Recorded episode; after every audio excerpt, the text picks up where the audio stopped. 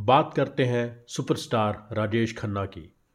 अमृतसर के लाला हीरानंद खन्ना और चंद्रानी खन्ना के घर 29 दिसंबर 1942 को एक बच्चे ने जन्म लिया, जिसका नाम रखा गया जतिन खन्ना। लाला हीरानंद खन्ना और चंद्रानी के करीबी रिश्तेदार चुन्नीलाल खन्ना और लीलावती ने यह बच्चा गोद ले लिया। चुन्नीलाल खन्ना और लीलावती रेलवे कॉन्ट्रैक्टर्स की फैमिली से बिलोंग करते थे, जो 1935 में लाहौर से बॉम्बे आ गए और गिरगांव के करीब ठाकुर द्वार में रहने लगे।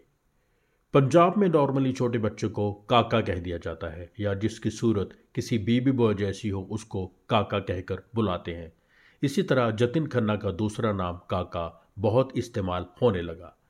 जतिन खन्ना की शुरुआती पढ़ाई Saint Sebastian Goan high school में हुई, जहाँ जतिन के साथ उसका करीबी दोस्त रवि कपूर भी पढ़ाई करता था। रवि कपूर, जो आगे चलकर फ़िल्म स्टार जितेंद्र बन गया।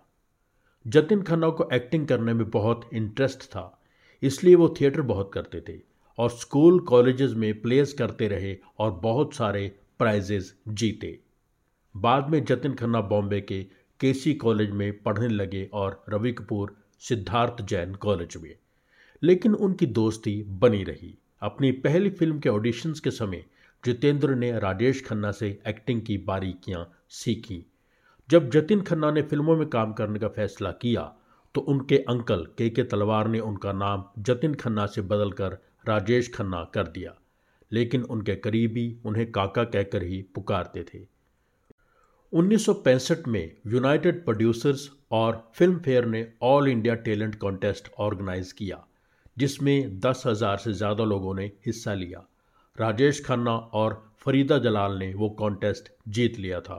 विनोद मेहरा और लीना चंद्रावरकर रनर अप थे।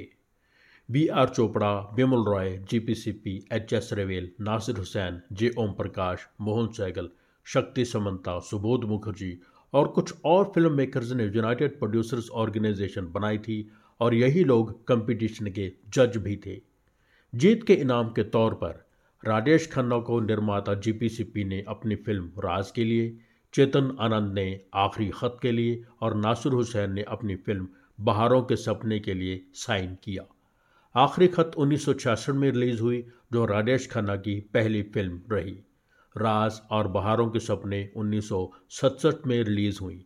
इनके अलावा उन्नीस में रिलीज़ हुई फ़िल्म औरत, जिसमें राजेश खन्ना के साथ फिरोज खान भी थे।